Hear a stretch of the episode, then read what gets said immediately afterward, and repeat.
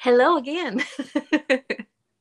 well, welcome back. So we're going to do this again uh, with tears in my eyes and screaming. I'm going to pray first again. Absolutely. Dear Heavenly Father, we just come to you for this time, um, for a third time, dear Lord. Third time's the charm, right? Third time's perfection. So, dear Lord, I'm just handing you this over to you again. Um, and that we bind the enemy from coming into this because we know that um, Erin's story matters. Erin's story has a testimony in it, and Erin's life has a testimony that you want her to share with the world and the people that listen. So, dear Lord, I'm asking you in the name of Jesus to rebuke and bind up any of the technology issues, this the the attacking this at any time dear Lord, that this comes through. And not only that it comes through, that we work it together, that it actually, we get to actually share it with others. Dear Lord, in the name of Jesus. Dear Lord, I just ask it again that this time is your time. The Spirit talks, the Spirit leads between both of us, and that you get all the glory for all of this. In Jesus' precious name, amen. Amen.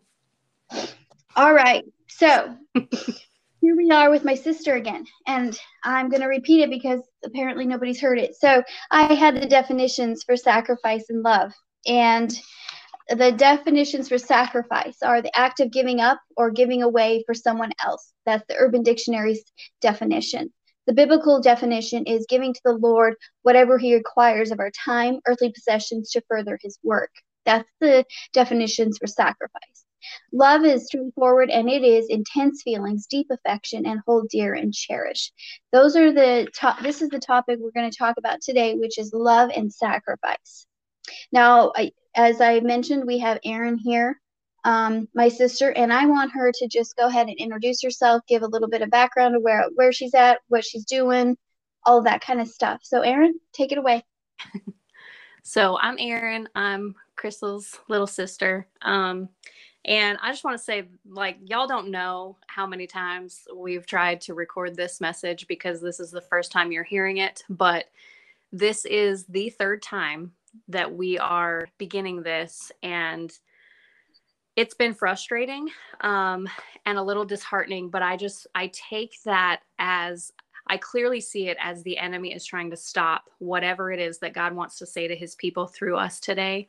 And it's not just my story that matters, it's God's story in my life that matters. And I believe with all my heart that there is only a, one reason why the enemy would fight so hard, and it's because this word is so, so needed.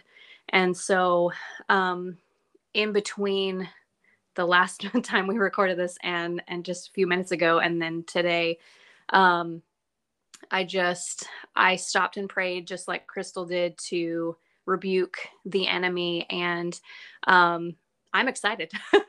I'm excited. Like the first recording, we were like, yes, this is gold. This is wonderful. And then it disappeared. Um, and the last time it got cut off. But this time, like you said, the number three, number of perfection.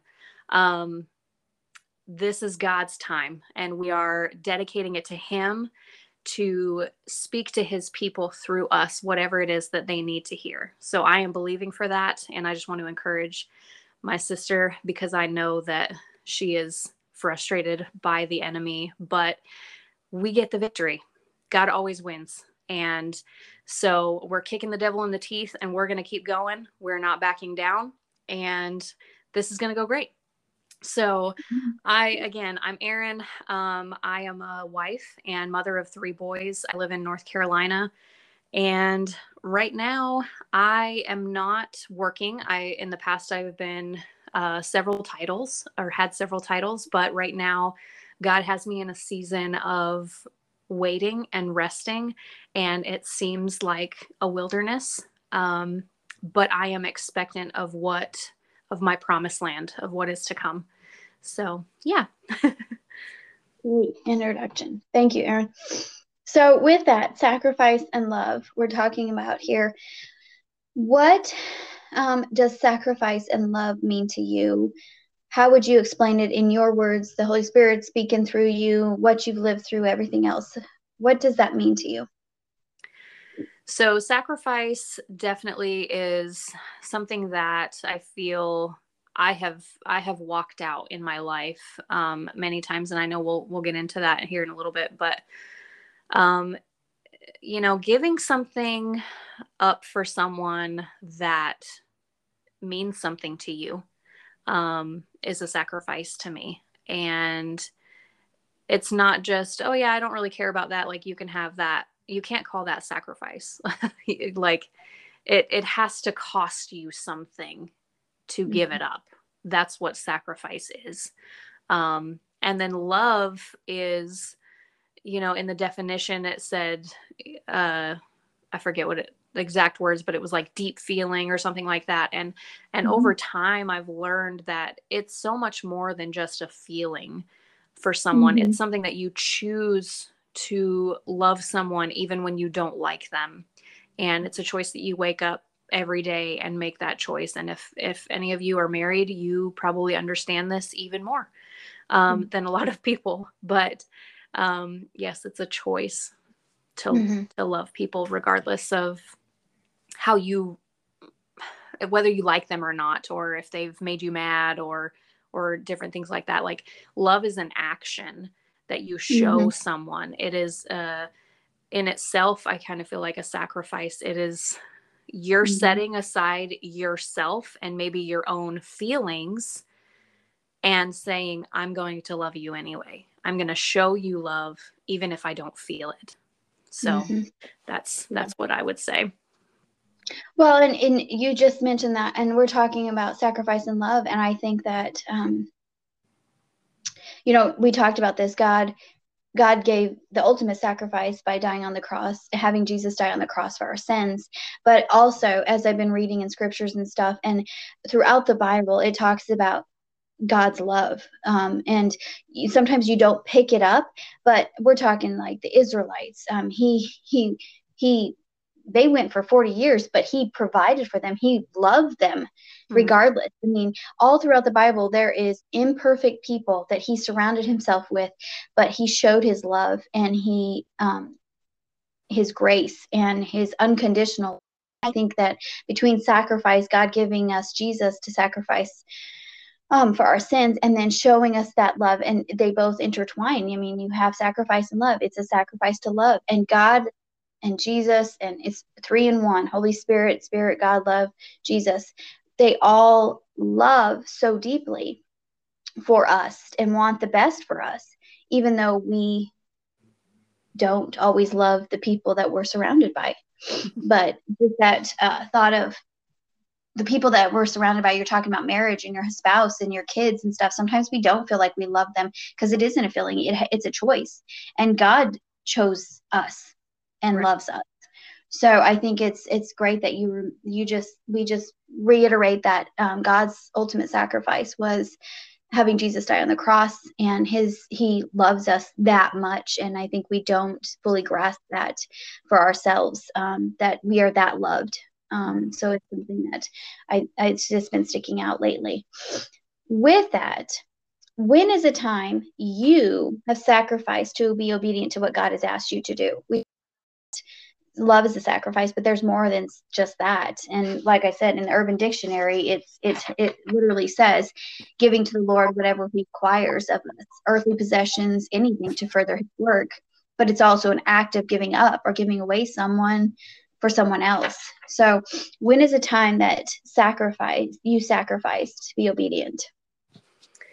Um, so probably the most recent and profound time that I can think of is um, for those of you who don't know, I was a hairstylist. It was my lifelong dream to become a hairstylist. And um, God did allow me to realize that dream. And I was a, I did hair for about five years.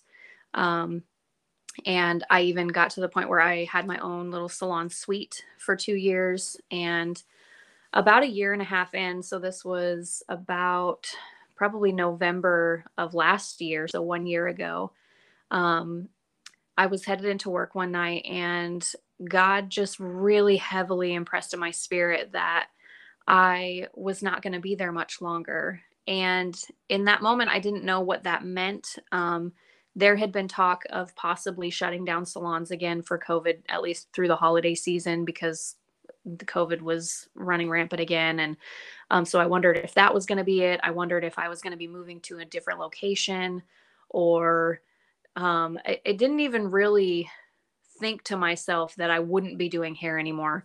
Um, but I just, I just kind of sat with that. It, it, took me, caught me off guard. And um, over the next few months, God continued to tell me that He wanted me to give up my salon.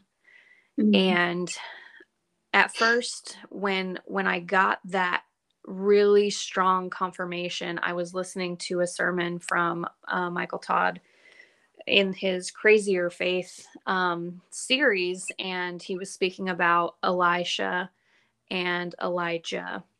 Mm-hmm. So Elisha was in the field plowing, just doing his thing, just working. And Elijah, who was this amazing prophet, came up to him and just kind of puts his coat on him and and basically wants to wants Elisha to follow him and Elisha's response was to break his plow and mm-hmm. sacrifice the cattle that he had that he was in charge of and follow Elijah in whatever God wanted them to do. And mm-hmm. I remember the imagery that, as he spoke, as Mike Todd spoke of him kind of crying and like pretending to break this plow and he's like you know maybe he was sitting there thinking god i thought this is what you wanted me to do i thought mm-hmm. i thought this is that i was doing the right thing and and you just have so many questions and that's exactly how i felt in that moment because mm-hmm. Especially being in my own salon suite i had the freedom to have discussions with people and i used that as my it was my pulpit it was my platform to pour into people and encourage them and share my testimony with them and there was no worry about whether or not the owners of the salon were going to get upset at me for speaking out about my faith or anything like that and and I felt like I was doing a good thing I was doing what God wanted me mm-hmm. to do um, with that space and so for him to tell me to give it up didn't make any sense to me mm-hmm. and I felt crazy and realistically, like I remember telling people, like my brother and my husband, and probably even you, like, I feel like I've lost my mind. Mm-hmm. What like what sane person would have this successful business? They're they finally realized their dream, and then God says, give it up with really mm-hmm. no explanation of why or what he was going to do next or anything. And like, who in their right mind would do that? And I felt crazy yeah. and um i just i had to kind of sit with that and and realize that sometimes god asks us to sacrifice things that and without giving us an explanation without having it make sense in the moment and it requires faith it does require sacrifice mm-hmm. to be mm-hmm. willing to give that up and over time he did clarify for me some things. Um, and I just realized that him asking me anytime God asks you to give something up, it's because he has something better in store. Um, yeah. And so I know that about God because he's proven that to me in my personal life before. Um, but it's hard when you don't see it and mm-hmm. it's really hard to just keep walking feeling like you're walking in blindly and you mm-hmm. just keep taking that step that next step that he shows you and you mm-hmm. just go with it and you don't know where you're going mm. um, but so that is that is the most recent sacrifice that i have made um, it took a while too it was it was kind of a long process of of letting that go because my lease wasn't up until june and um, it was really hard because when I'm the type of person when God tells me to do something, I just go gung ho. I'm like, let's get it done. Like, mm-hmm. if God wants me to give it up, I'll give it away today. He's going to provide yeah. the money for the the rent that I'm going to have to pay up until that point. Like, I I don't care. I I will obey to whatever extent um, that He tells me right then and there. And God is so patient, and He's not in mm-hmm. a hurry. And so I had to walk that out and I had to continue to see clients even though I knew I was leaving and I wasn't going to tell them yet. Um, and just kind of as life. But over those few months, um, I I started asking God, like, okay, God, I feel like I've I've let go of the salon in my heart. I, I took that time to realize that this is really what I was going to do, that yeah. it was a sad thing. I mm-hmm. began mm-hmm. kind of the mourning process of letting go of that dream while I was still in it. And that's something that I I've done in the past in my life. I, I did that when our mom died. I knew that she was going to die. And I had my breakdown and my grieving process before she ever even left. Mm-hmm. Um, so that's not not something new for me, but um, so I did that, and then I start to look at okay, what else do you want from me? Where where am I going now? Mm-hmm. So, yeah, that's kind of where that is. Well, yeah, and you know, we we talked about we were talking a little bit about in the last one that I did not get recorded. We were talking about sacrifice. I mean, it we, we want to always bring it back to we all have sacrifices. We all have things that God asks us to give up. And it, it comes back to scriptures where in the Bible it talks, the one that comes out always is Abraham, where God asks Abraham to sacrifice his one and only son. Mm-hmm. But, you know, and it's funny because we were talking, we were listening we were going to talk about all this stuff and this week um, i had a message by a woman and it was it was funny because i always wondered in in the in the bible it talks about sacrifice your one son well we know abraham had two sons mm-hmm. ishmael and isaac mm-hmm. well let's see ishmael did not come from sarah he came from the servant right, right. so god ordained it that his son would be the son of many nations. So the fact is, is that God asked him to sacrifice his one and only son. He was obedient. He took him up to the hill. His son asked, "Where's the land? Where?" And you know, Abraham just trusted God so much that he said, "God will provide." So he trusted, even to the point where he had his son on the altar and had his knife ready and God provided something else to sacrifice, right? Right. So it's just it comes back full circle. It it's painful. Like any sacrifice is going to be painful, but it's worth it if God asks us to do it because that's our obedience.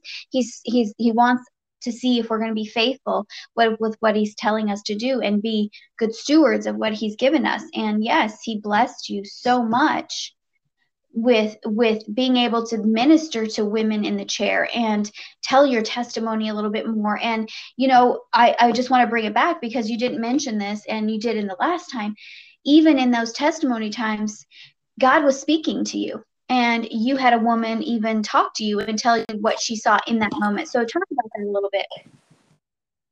So um while I was kind of in that process of trying to figure out what God wanted for me after this, um, I had, when I finally started telling my clients what that I was going to be closing and stuff, that was always their first question. Well, what's next? What are you going into? And um, I think as a culture, we expect people to always be doing something productive. And I know that um, one of the girls that she's been my client for years, but um, didn't know me kind of on that spiritual level, um, like someone very close to me would. Um, but she was asking me, you know, what what's next, and you know, I kind of just told her I was like, you know, I don't really know. Um, I I believe that God has a plan, but all I know is that for right now, I'm supposed to give this up first and um, she just kind of out of the blue was like i don't know why i'm saying this but um, i just had this vision kind of in my mind just now of you on a stage. She's like do you do you play an instrument or do you sing or anything like that? And i said well i don't play an instrument. Um, I, I did sing in church when i was younger uh, but i haven't for a long time. And um, yeah.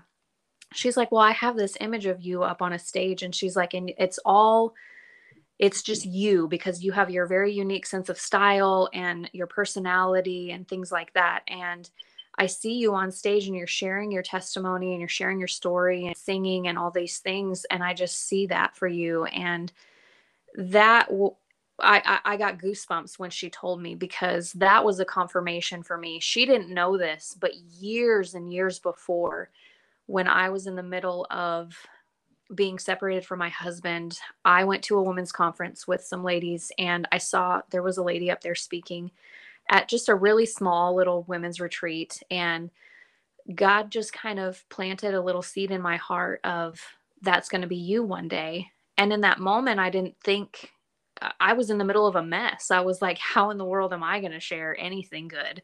Like, my life is a wreck right now. Um, mm-hmm but I just kind of accepted that and I was like, okay, whatever you say. And then over time as as the years passed, he would continue to just put that little nugget in my mind of that's going to be you. All I've ever seen in my mind is my feet on a stage. That's all mm-hmm. I know. Um, visually, that's all God has ever shown me.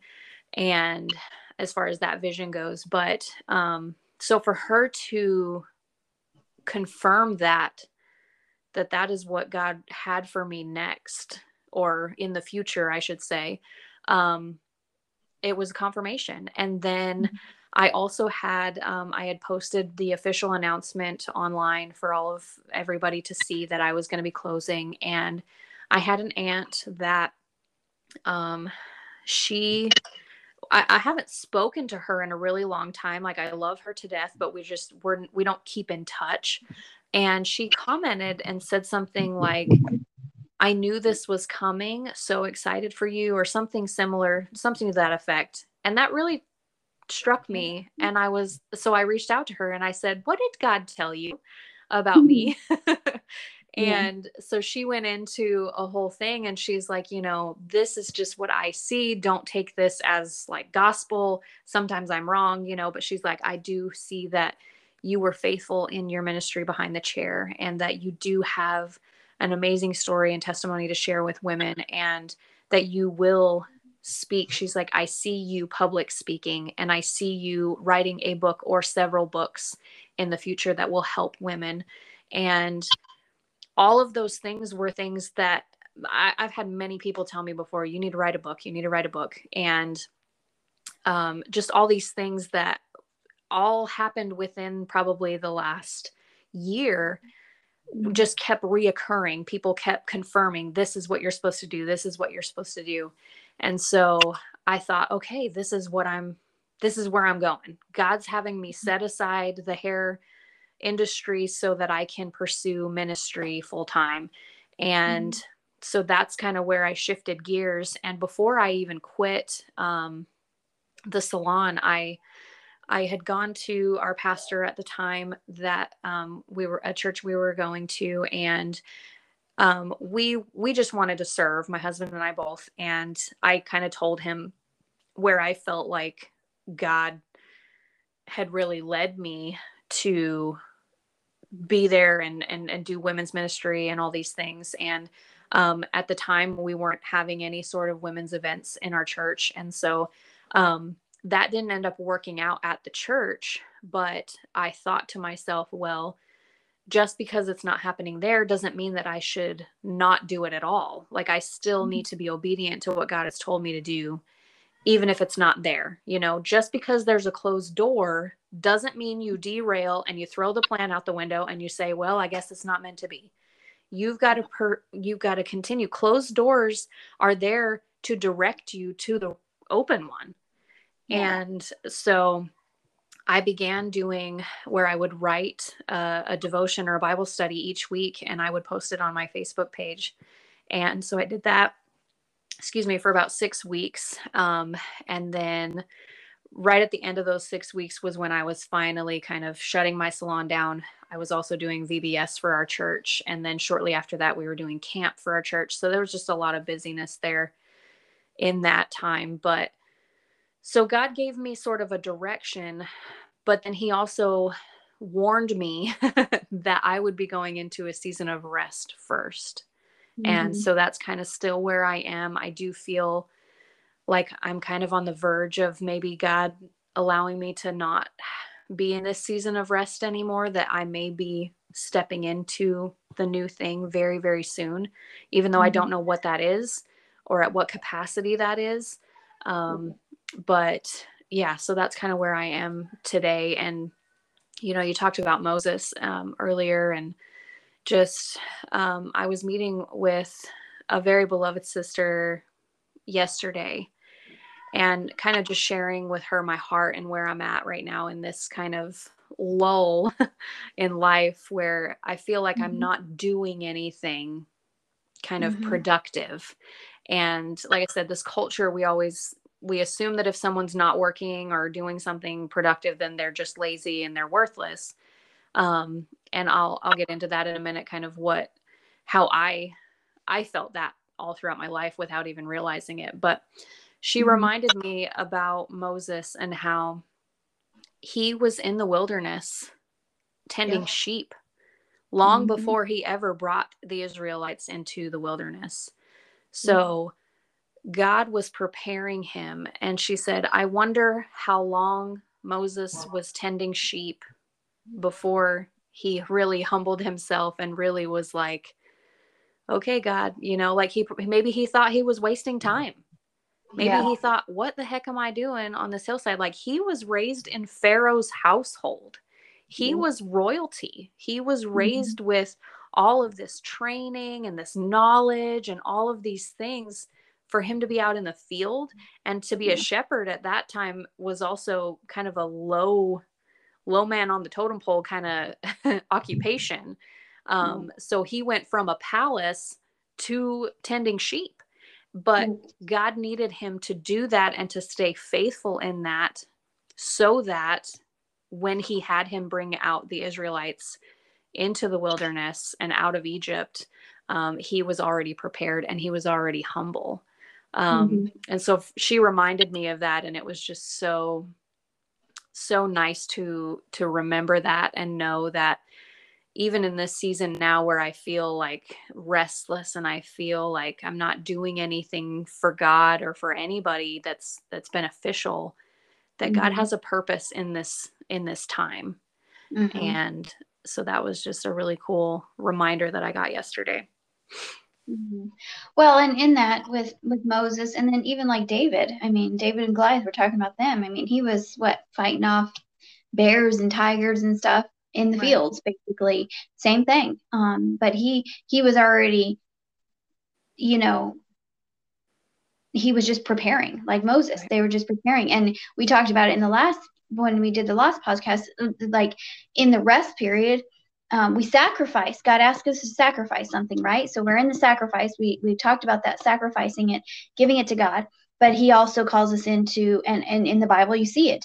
You sacrifice but then you you he asks you to rest to be still to build your character to build who he wants you to be. Because we get so like you said the culture wants us to strive and do and do and do and do and we do all that stuff and yet it still ends up fruitless so right. in the sacrifice and in the rest is when our character gets built and we get strengthened and we get knowledge and we get wisdom and we get our strategy basically for the next step for the next step whatever that is. And even today when i was listening and i've talked to you about this like because i'm in a season of rest and i still feel like i'm not doing anything. And right now god has asked me to do a prayer and fasting for this whole month now my fasting is about social media take staying off of it completely and whatever else god asked me to do but in this rest time and even being let go of my job in September, I have no idea what God was calling me to do.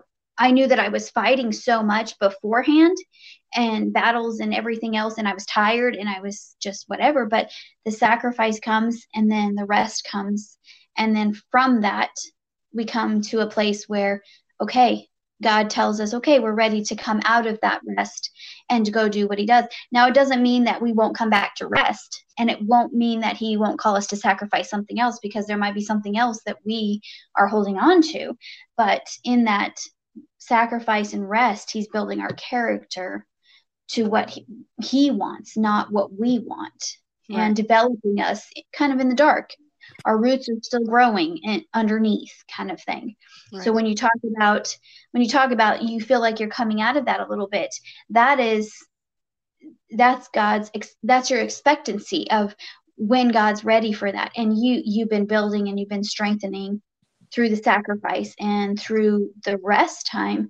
And yeah we feel like it's nothing. We're doing nothing at all. Like devotions and we're praying and we're fasting and we're i mean you in the middle of fighting off demonic spirits in you know we're fighting off spiritual battles like generational things. We're we're in the middle of this right now. So i don't think that this is for nothing. It's never wasted. Nothing's ever wasted although we feel like that sometimes. Hmm. but it also i feel lately that it's also preparing us even more to the fact of okay if this happens again, I know how to deal with this now. I'm not going to go back to the old ways. I'm going to go to the new ways. Right. So it's a pattern of that.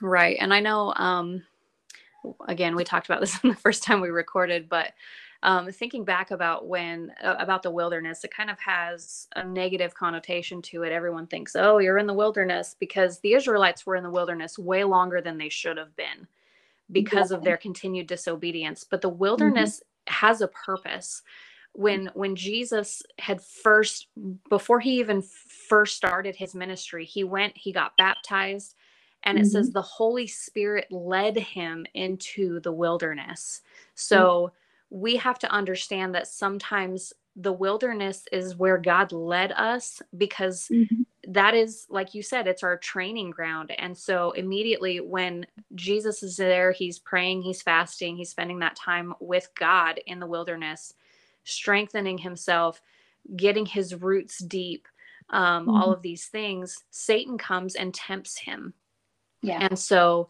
um in i can't remember if it was july or august now but those months when I had fully stopped everything. I wasn't doing anything with the salon. Um, I had fulfilled all my responsibilities for vacation Bible school and camp and stuff with the church. And Satan was attacking our family more intensely than I have ever experienced in my life. And mm-hmm. I have experienced spiritual warfare throughout my childhood, throughout my whole life, I, I do believe that God has given me this um, discerning of spirits gifts of recognizing things and things that are in the spiritual realm that you can't see with, the, you know, the physical eye. Um, mm-hmm. But I mean, I had demons attacking me in my dreams. They were they were coming at me in my face. They were. I had mm-hmm. one dream where there was one on my head and I woke up. It was so real. I woke up because I felt its nails just scratching my neck. And I woke up mm-hmm. wondering mm-hmm. if I was actually going to have scratch marks on my neck because it was so intense and real. Mm-hmm. Um, I remember in one of my dreams, one of them, normally, since I was a child, my mother taught me to speak the name of Jesus and demons mm-hmm. will flee. And so that has always been my battle plan and mm-hmm. still to this day um, if i wake up um, there's this thing i don't know if any one of you heard of it but it's called sleep paralysis where you wake up and you cannot move you are your mm-hmm. body is like paralyzed and they say that it's because there is something demonic on you and i have experienced that my whole life mm-hmm. but sometimes i can at least get my mouth to move and all mm-hmm. i can muster is jesus mm. and it gets me out of it. And mm-hmm. so um, I was doing that in my dreams um, when these demon- demons were coming at me and, and all these things. And I remember one time, instead of it fleeing, it actually mocked me. Mm-hmm. And that was so just mind boggling to me mm-hmm. because I know that Jesus is the name of Jesus is powerful and that demons will flee in, at, at his power. But for one to mock me was very intense and mm. I it made me question a lot of things and I was like how could he do that he he ended up leaving still but I had to mm. fight him harder mm-hmm. and um I remember um, I was reading through the book Fervent by Priscilla Shirer, and she talks a lot about spiritual warfare and how to um, basically identify the tactics of of the enemy so that you can defend yourself and prayer being one of the biggest defenses mm-hmm. that we have um, that god gives us because yes he gives us the full armor of god but there's also prayer that yeah. we kind of skim over that in in the passage where it talks about the shield of faith the gospel of peace the belt of truth the helmet of salvation all these things and then mm-hmm. it says with prayer put yeah. on put on the full armor and pray mm-hmm. and so um that was really powerful but in one day i was sitting there reading this book and this image just came into my mind and i saw our home that i was mm-hmm. sitting in and i saw a demon pacing on the roof like the ridge of our roof just yeah. pacing mm-hmm. and so i knew even though it was a vision in my mind, it wasn't my imagination. This is mm-hmm. not something that I imagined happening. It was really happening in the spiritual realm. I couldn't physically see him. I was sitting inside the house, but mm-hmm. I knew he was there and I knew that God was showing me that. And mm-hmm. so I immediately prayed and but I felt like he was still there. And I told my brother what all the things my my son even was experiencing my youngest was experiencing nightmares my middle son had come to me one night and told me that he um, heard someone saying his name and he was scared and mama bear came out that night and i got pissed because like i said i've dealt with it my whole life but when you come after my kids you got another yeah. thing coming and so I took my son in the other room and I rebuked the enemy and the spirit of fear and all these things over him. And I prayed with him. And when we were done, he just looked up at me and smiled and he said, It's gone. Mm-hmm. I don't hear mm-hmm. it anymore. And I said, Good. And in doing that, I'm teaching him how to battle. Yep. And we, my brother came down that weekend and his wife and him and all of us, we walked around our property. We walked through each room in our home and we prayed over it and we rebuked the enemy and mm-hmm. specifically called out certain things because I know that in certain rooms there's been like my my boys have experienced nightmares or anxiety or different things like that and we specifically rebuked those things in mm-hmm. those rooms and in our in in mine and my husband's room we rebuked any spirit that would try and and disunify us or or anything mm-hmm. like that. And it was such a powerful time. And um we put this border around like this perimeter around our entire property. And so i still to this day i think of it as a physical like a real barrier. I think of it as this kind of um I don't even know what you would call it, like this dome around mm-hmm. our property where things that are evil cannot come through. Like mm-hmm. if someone was to come onto our property and had an evil spirit in them, that spirit would have to stay outside on the street. It could not come on my property. Um, mm-hmm. And I believe that wholeheartedly. But that's the thing like Satan, God, Holy Spirit will bring you into a time where he's trying to build you and strengthen you and stuff. And the enemy's going to try and stop that from happening. He's going to try mm-hmm. and distract you. He's going to try mm-hmm. and and do anything he can to keep you from continuing because he doesn't want you to get to your goal. He was successful with the Israelites for 40 years in distracting them from the mm-hmm. things that they were supposed to be doing in the wilderness. He distracted them with idols and food and they were whining about manna literally falling from heaven from from quail, from all these things that God was providing. God was providing everything they needed, and they were whining because they would rather be in captivity eating fish than yeah. eating bread from heaven that yeah. never eaten before. Like mm. so so Satan can always kind of he's always going to try and create discontentment where we are. Mm-hmm. Um, but I think especially in the wilderness, he's going to mm-hmm. try and be like, well, you know you're here because you didn't do this right or you're mm. here because of this or because of that and he tries to blame you and and all these things but god has a plan for mm-hmm. getting you yes he planned to take you into the wilderness and he has a plan to get you out yeah he doesn't bring you there to leave you there and say good luck hope you Mhm. find your way out.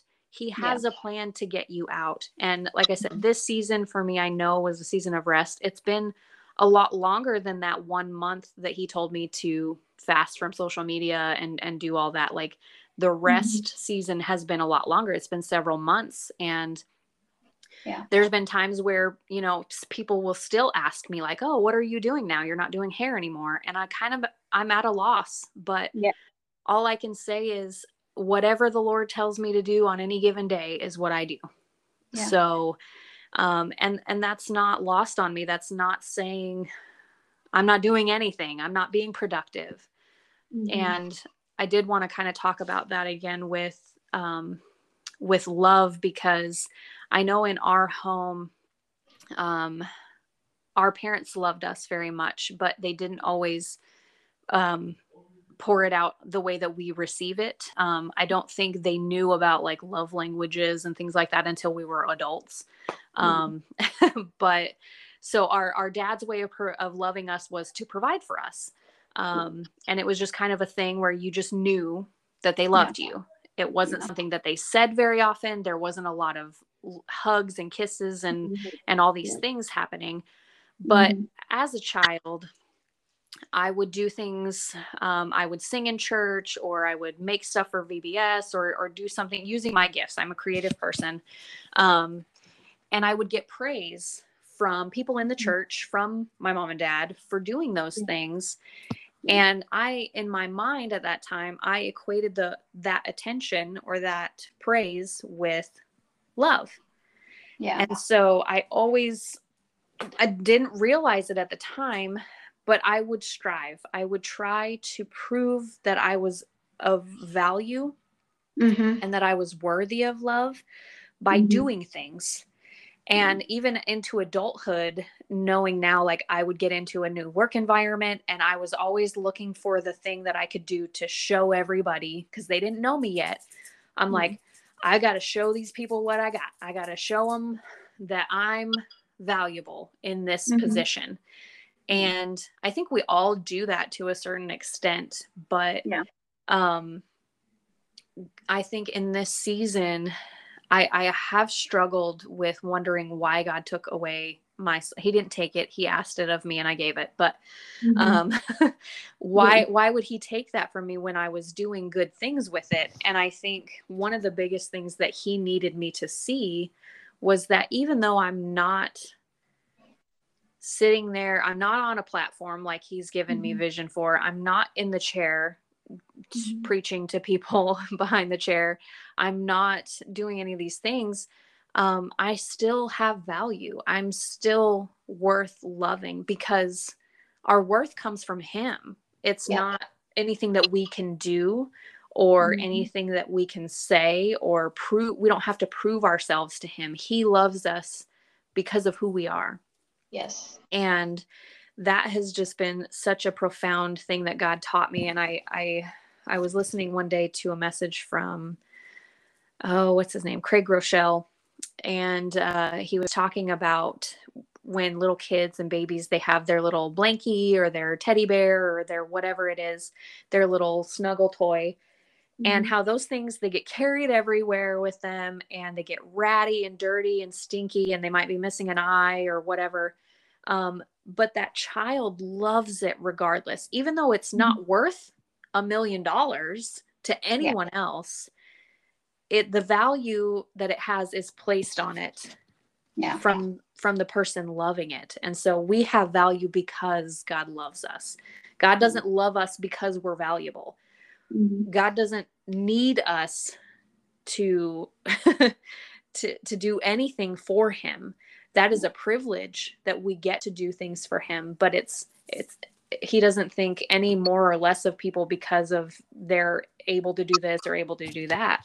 And Mhm. so that has really been kind of a reoccurring theme for me in this season of rest is knowing that even though I'm not producing Mhm. a whole lot of anything that I feel is worthy or valuable, God loves me because I am His. Yeah. And so I feel like that is something, like I said, it's very common for people, and especially in a new work environment or or anywhere, they they want to prove their worth.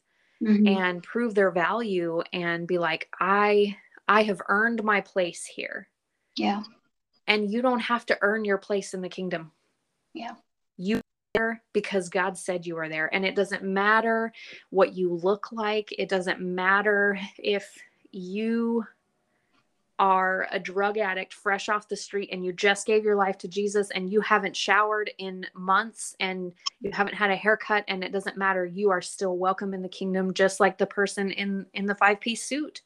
It doesn't matter what you look like. You are loved just the same just as fully as they are and you are worthy of being there and that's something that's very just near and dear to to both of our hearts i think is mm-hmm. um growing up um so you were already kind of out of the house before dad became a mm-hmm. pastor mm-hmm. um but i mean even before that we were always in church and mm-hmm. seeing so much i mean if if you're in the church at all um, mm-hmm. at least in the churches that we grew up in, there's hypocrisy. Christians are hypocrites. I will tell you mm-hmm. that now because we all are. Everybody is at some point in their life a hypocrite. But um, you would see people and you would just feel like, well, if they came into the church, they wouldn't be welcomed there. Mm-hmm. Um, even in the the church that we're attending now, um, the pastor was speaking to us last week, and he said, you know, this guy came to our church and he's got tattoos. He's got tattoos on his face. Mm-hmm. And um, he said, you know, he came to our church because he had been to other churches in the area where when he sat down, people left their row because mm-hmm. they wouldn't sit next to him. Yeah. And that just irritates my soul so much. So I'm a, I'm a PK, but I am covered in tattoos. I have piercings. You've got tattoos. Like none of that makes us any less valuable. It no. doesn't matter what you look like. And I think we've lost that because we are so consumed with playing church and what it's supposed to look like. When we tell people, like, yeah, everybody's welcome, a lot of times we don't really mean that. We don't we don't mm-hmm. mean come as you are. We mean yeah. Come as we are.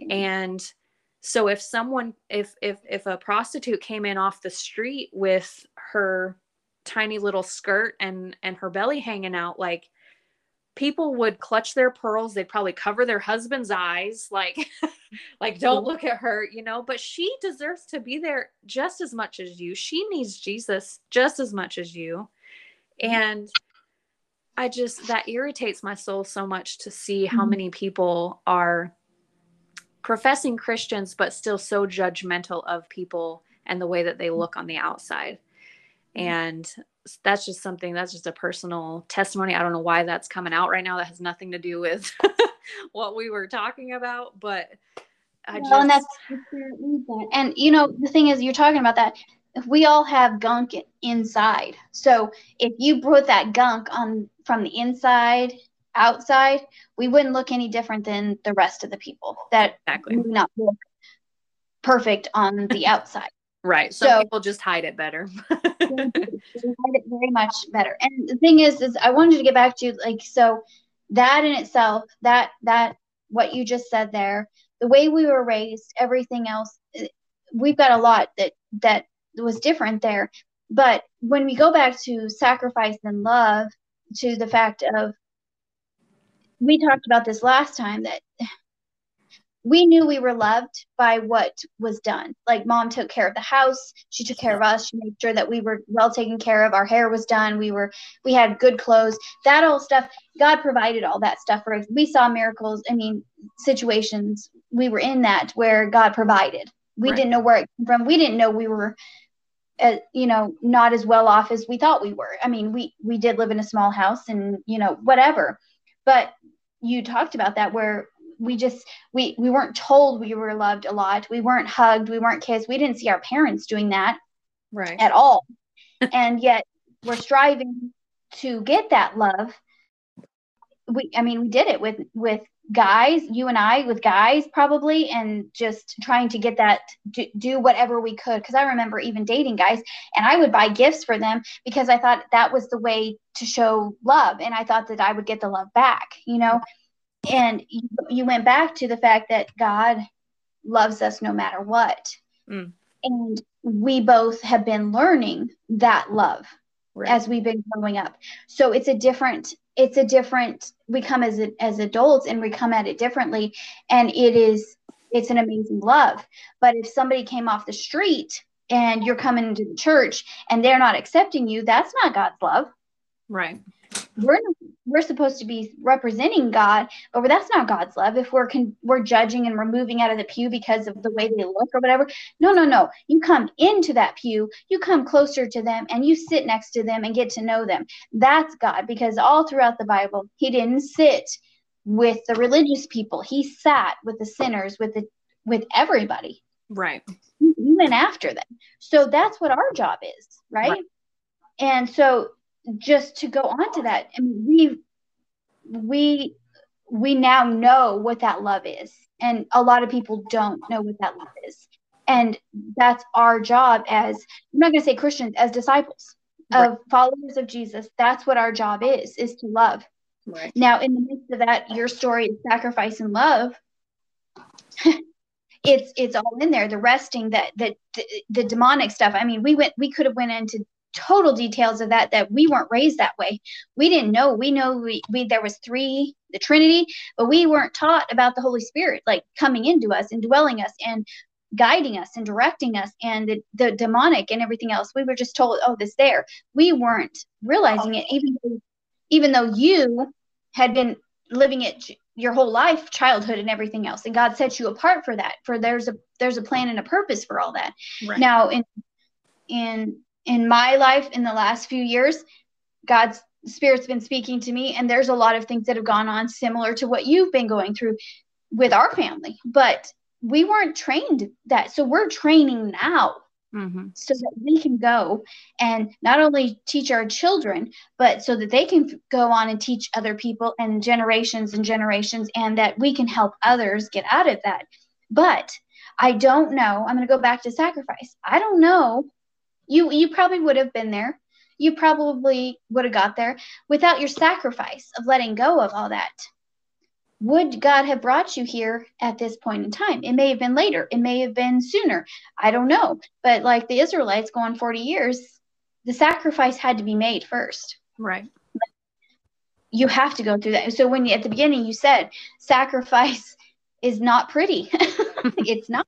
Right. So you told some of your story of the not so pretty, but it was hard and holy work. And you're not done. You're still living in it and you're still working through it, but it sacrifices hard and holy. Do you think that if you say growing up with dad at the church and everything else, if you would have said, um, I'm going to sacrifice this, would you honestly think that you would have been where you are now? No, honestly you wouldn't if you would have sacrificed then you would have not learned you've not grown you wouldn't have done any of that because you weren't ready yet. Right. So now is the time and he's preparing you for whatever that is. And you know we go back to you had confirmation of what god's called you to do. Um, you're just in that rest and that that waiting season and kind of digging deep into the roots and and figuring out who you are and whose you are and how you love how you're loved and your calling and your purpose. And yet you're still sitting there after the sacrifice and feeling his love. You're still sitting there and you're still working you're still growing and you're still fighting battles right. demons all this stuff. But i think like you said the enemy's going to come when he's going to attack more when you're actually walking in obedience to what he's called you to do, which was sacrifice, which was give up the salon. And with that sacrifice comes obedience. So you have to sac if he asks you to sacrifice something, it's a walk of obedience, trusting and having faith that he's going to provide and move you into that way. Now, I don't know that a lot of people think about sacrifice and obedience. I don't think they think of sacrifice and love Right. It's all intertwined. And it's, if you go to the Bible, it's all there. all of those words are there. And everybody had to do that at some point in their life sacrifice, rest, love, obedience. It was, it's all in the scriptures. So right. it's nothing new. It's just new to us. And not not new, but just we're growing in it. Right. And so we just um yeah, I don't know if you have anything else. I don't know where that went, but why it went that way, but you know. I think yeah, like along along those lines, like a lot of times we we don't tend to tell people like we will tell them like okay jesus loves you he wants you to give your life to him and all of this stuff and mm-hmm. so that you can go to heaven and you know you won't die and go to yeah. hell and that's wonderful and that's the most important decision that anyone will ever make in their lives but what we don't tell them and and we say you know god god is our savior but mm-hmm. there's a difference in god being your savior Jesus yeah. is your savior and Lord over your mm-hmm. life. So there is a sacrifice that has to be made in our lives over and over again. God God made the ultimate sacrifice for us when he sent Jesus to this to the cross for our sins,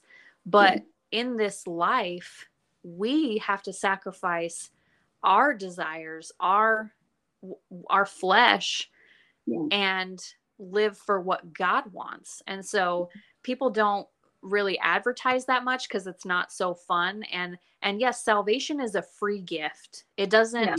it doesn't all you have to do is ask for it and it is and all you have to do is receive it mm-hmm. after that if you want god to truly lead you in your life yeah. there must be sacrifices that are made you will have to sacrifice something whether yeah. it be the people you hang out with um, mm-hmm. you know obvious the obvious things like drugs or alcohol or other addictions that you may have that are not good for you um, yeah.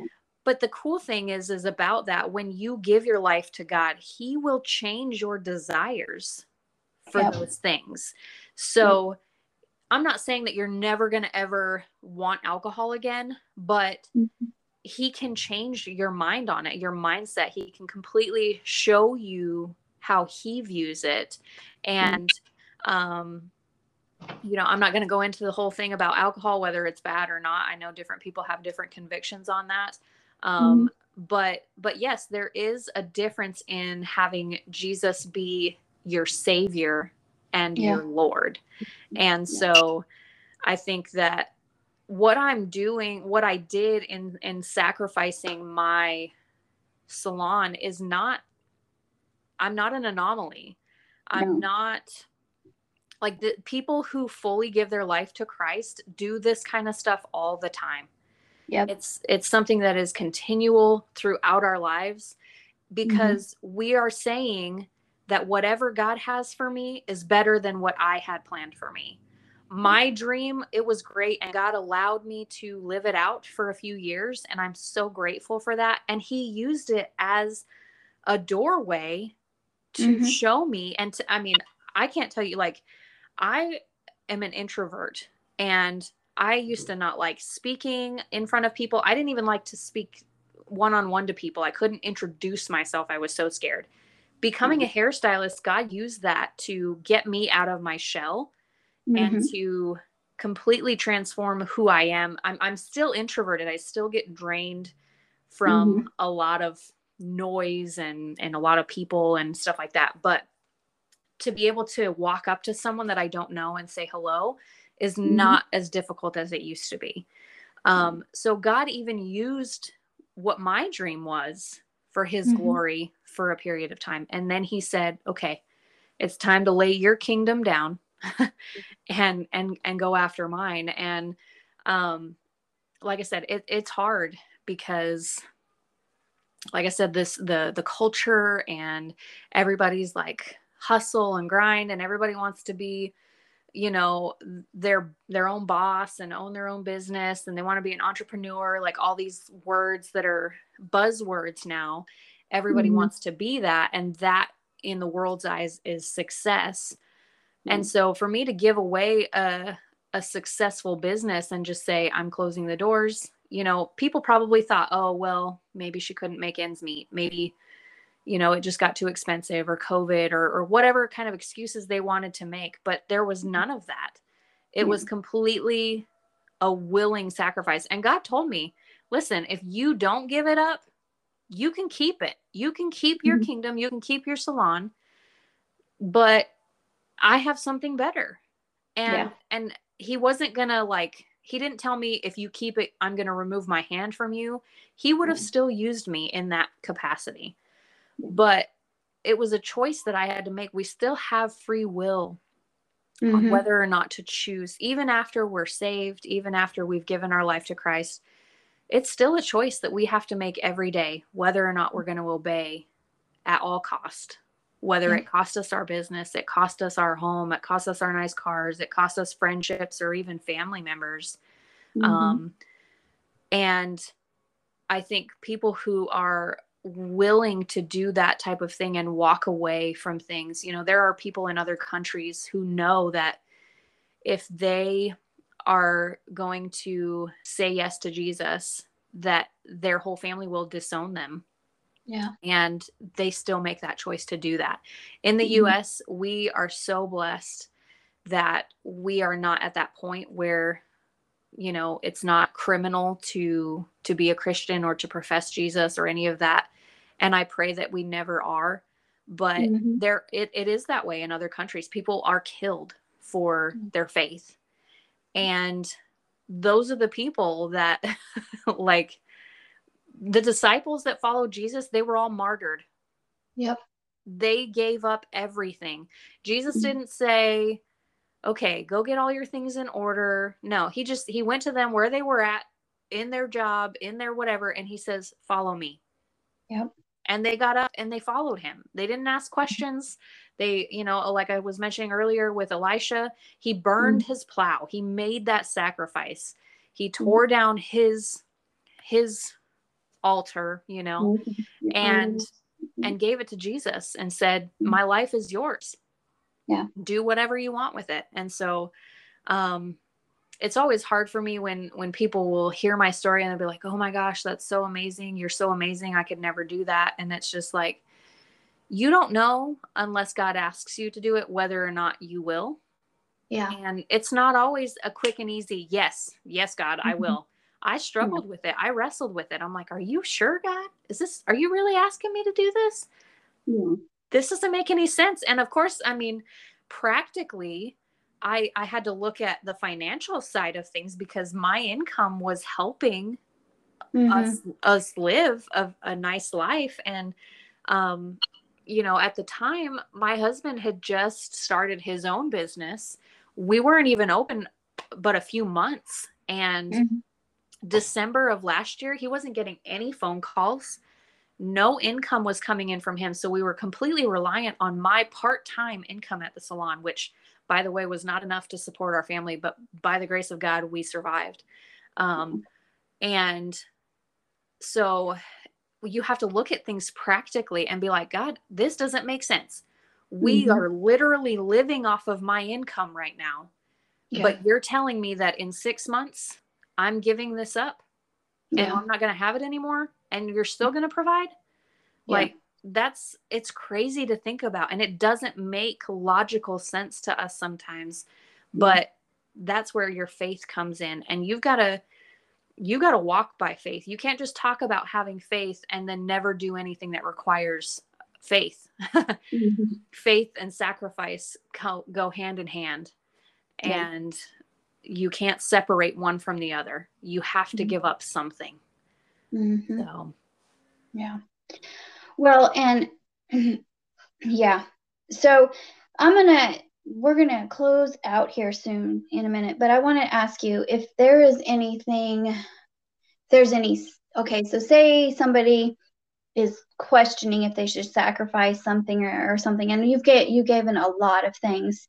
What would be a couple of things steps to do to to get some clarity to some vision um, steps that you did that may have helped may help somebody else some things that you think that god would want that maybe they're they're missing or that they're like I'm I'm lost, but I feel like I'm supposed to do something. What what what would I do? So the one thing that I always ask for um, with God, anytime I hear something that I feel like God God's telling me to do this, I always ask for confirmation, and I mm-hmm. always ask for three confirmations. Mm-hmm. And so God is always faithful to give me those three confirmations. Some of them are very subtle and some of mm-hmm. them are very strong like I mentioned the the sermon that I heard. That mm-hmm. wasn't just that wasn't the only confirmation that I got. Like I said, I I mentioned the other people telling mm-hmm. me about my future and and kind of prophesying into my future something that God had already planted in my heart years before. Um, mm-hmm.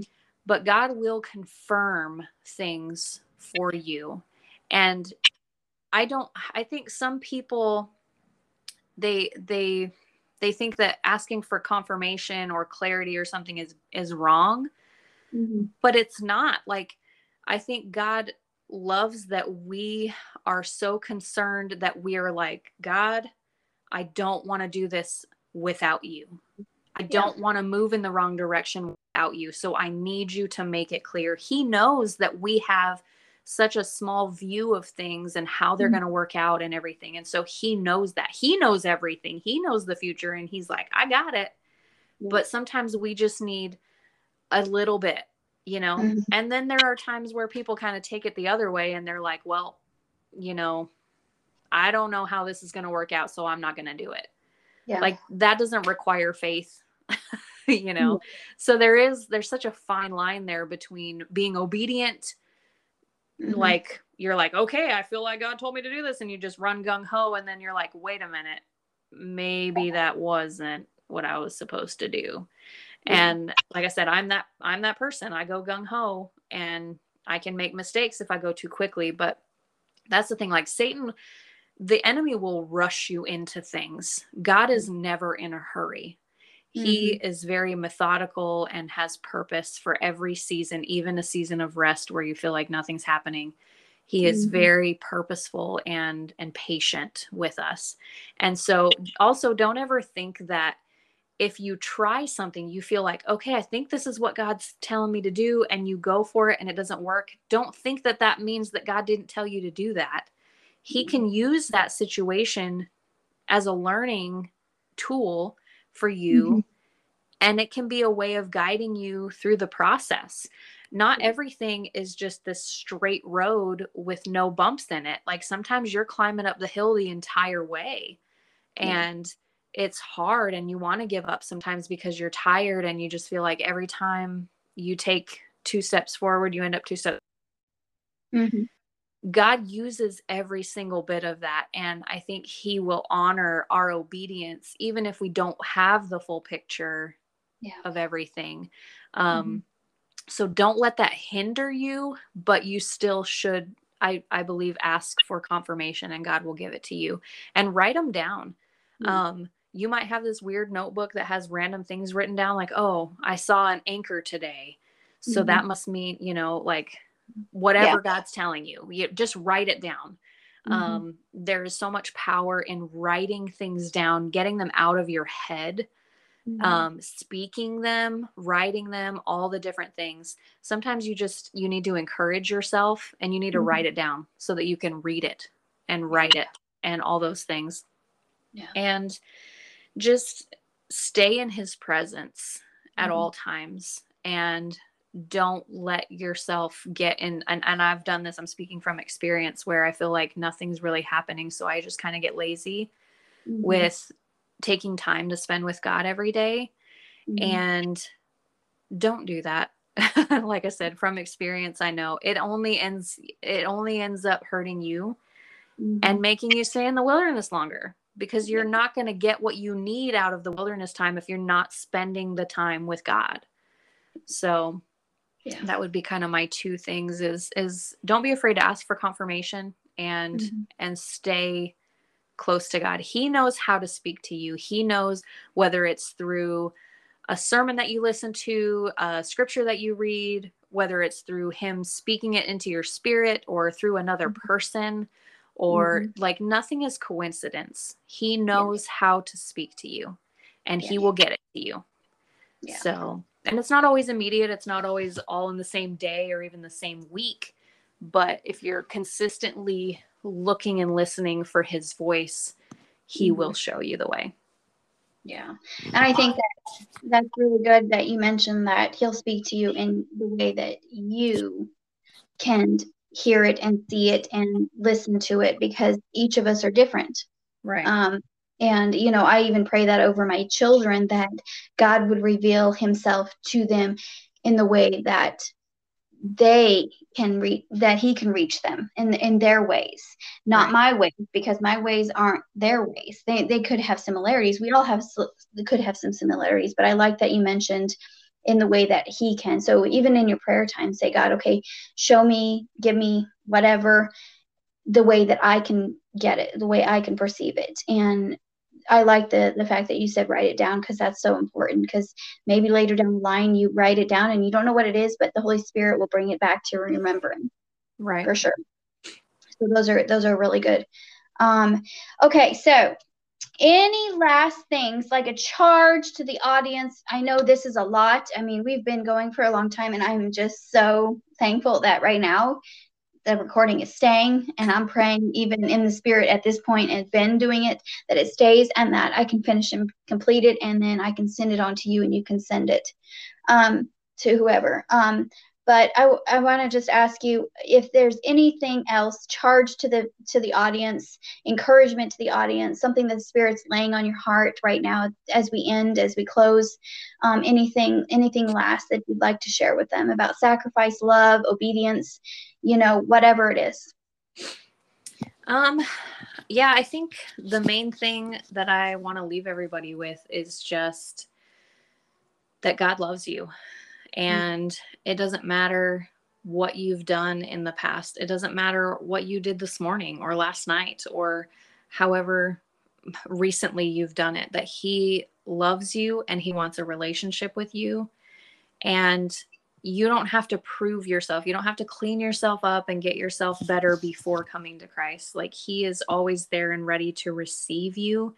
He did it in in the Bible. He never like he would go jesus would go and and spend time with people who were outcasts in the community tax collectors prostitutes all these people and the religious people would clutch their pearls and be like why mm-hmm. is he having dinner with these people and um i pray that religious people i know that they have in the past even christians have done such a terrible job at representing Christ and myself included we we all fall short of of representing Christ well and mm-hmm. I pray that they haven't wounded you to the point where you've completely given up on God mm-hmm. but it's people that have let you down not God and recognize yeah. that and know that maybe you had a bad example but just take it as that it was a bad example God loves you regardless. There's nothing that you need to do beforehand. He will help you clean up your mess when you mm-hmm. surrender your life to Him. And yes, it will take sacrifice on your part, but He will make it not make it easy, but He will be there for you, which makes everything easier. Because if you try to do anything in your own strength, you're going to fail miserably. Um, but yeah, so just just know that you are loved um, beyond your comprehension wherever mm-hmm. you're at in life maybe you don't feel like you're loved by people in your family that you feel like should love you you should be able to expect from them that they would love you um, and again people fall short but god never does he will never let mm-hmm. you down and he loves you and all you have to do is pray and just ask him to be with you and to be your Lord and your Savior in your life. Mm-hmm. And He will flip your life upside down and it will be unrecognizable to you. so that's all I have. All right. Well, and all of this was really, really good, Erin. So um, I know that you have your devotion, you have an Etsy account. Can you direct people to where to find you, where to look you up, all of that kind of stuff? Yeah, so I have my Instagram and Facebook page is called Untamed and Unbound. Um, I have links for all like my my Etsy store and different things in in those places. But if you ever want to go back and look or listen to my little Bible study thing that I did several months ago, it's all about um, your identity in Christ. And mm-hmm. so I think I have like five or six different messages on there you can go back and listen to. And maybe soon I will be adding to that. I don't know. I'm kind of waiting for God to tell me when. But um, you can find that on my Facebook page. And yeah. All right, great. Well, I'm going to end in prayer and then I will let you go. And like I said, if if you guys want to reach out to her, you know where to get find her. Um, she she has great resources um, she has some t-shirts. Um, she does jewelry. She does a lot of different things. So she's very creative, like she said. So reach out to her, um, check her stuff out, and I'm gonna pray. And then I just want to thank you, Erin, for this time um, to share your story and the beauty of the story. And it's not creating and working through it all.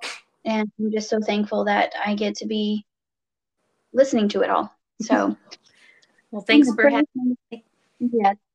Dear Heavenly Father, we just come to you tonight, today, this afternoon, and just thank you for this time. Thank you for this presence. Thank you, Spirit, for all of you being here in, in this time. And dear Lord, just I just ask that whoever you call upon um, listening to this message, that somehow, some way, that your is heard through Erin's speaking, and that you can penetrate their hearts in only a way that you can get to them, dear Lord. Help them to learn and to grow from this message that you've um, built inside um, Erin, that you have um, just walked her through, dear Lord, that you've been a part of it the whole time. Um, this is not the end of the story. This is just the middle, beginning, end, whatever. Dear Lord, thank you for this time together. Thank you for no distractions. Thank you for stopping. And I dear Lord, I'm just proclaiming and um, professing that you're going to, um, once this podcast is over, that it's going to stop and it's going to record and it's going to go out um, and be able to minister to some people that need to hear about your love and how you um, graciously love us. Thank you. And I um, just am in awe of your love and your presence in this moment even when we're in technology where i felt your presence here at this at my office and even with Erin. So thank you for this time. Thank you for allowing us to do this. In jesus precious name amen. Amen. All right. Have a great one. All right you too. Bye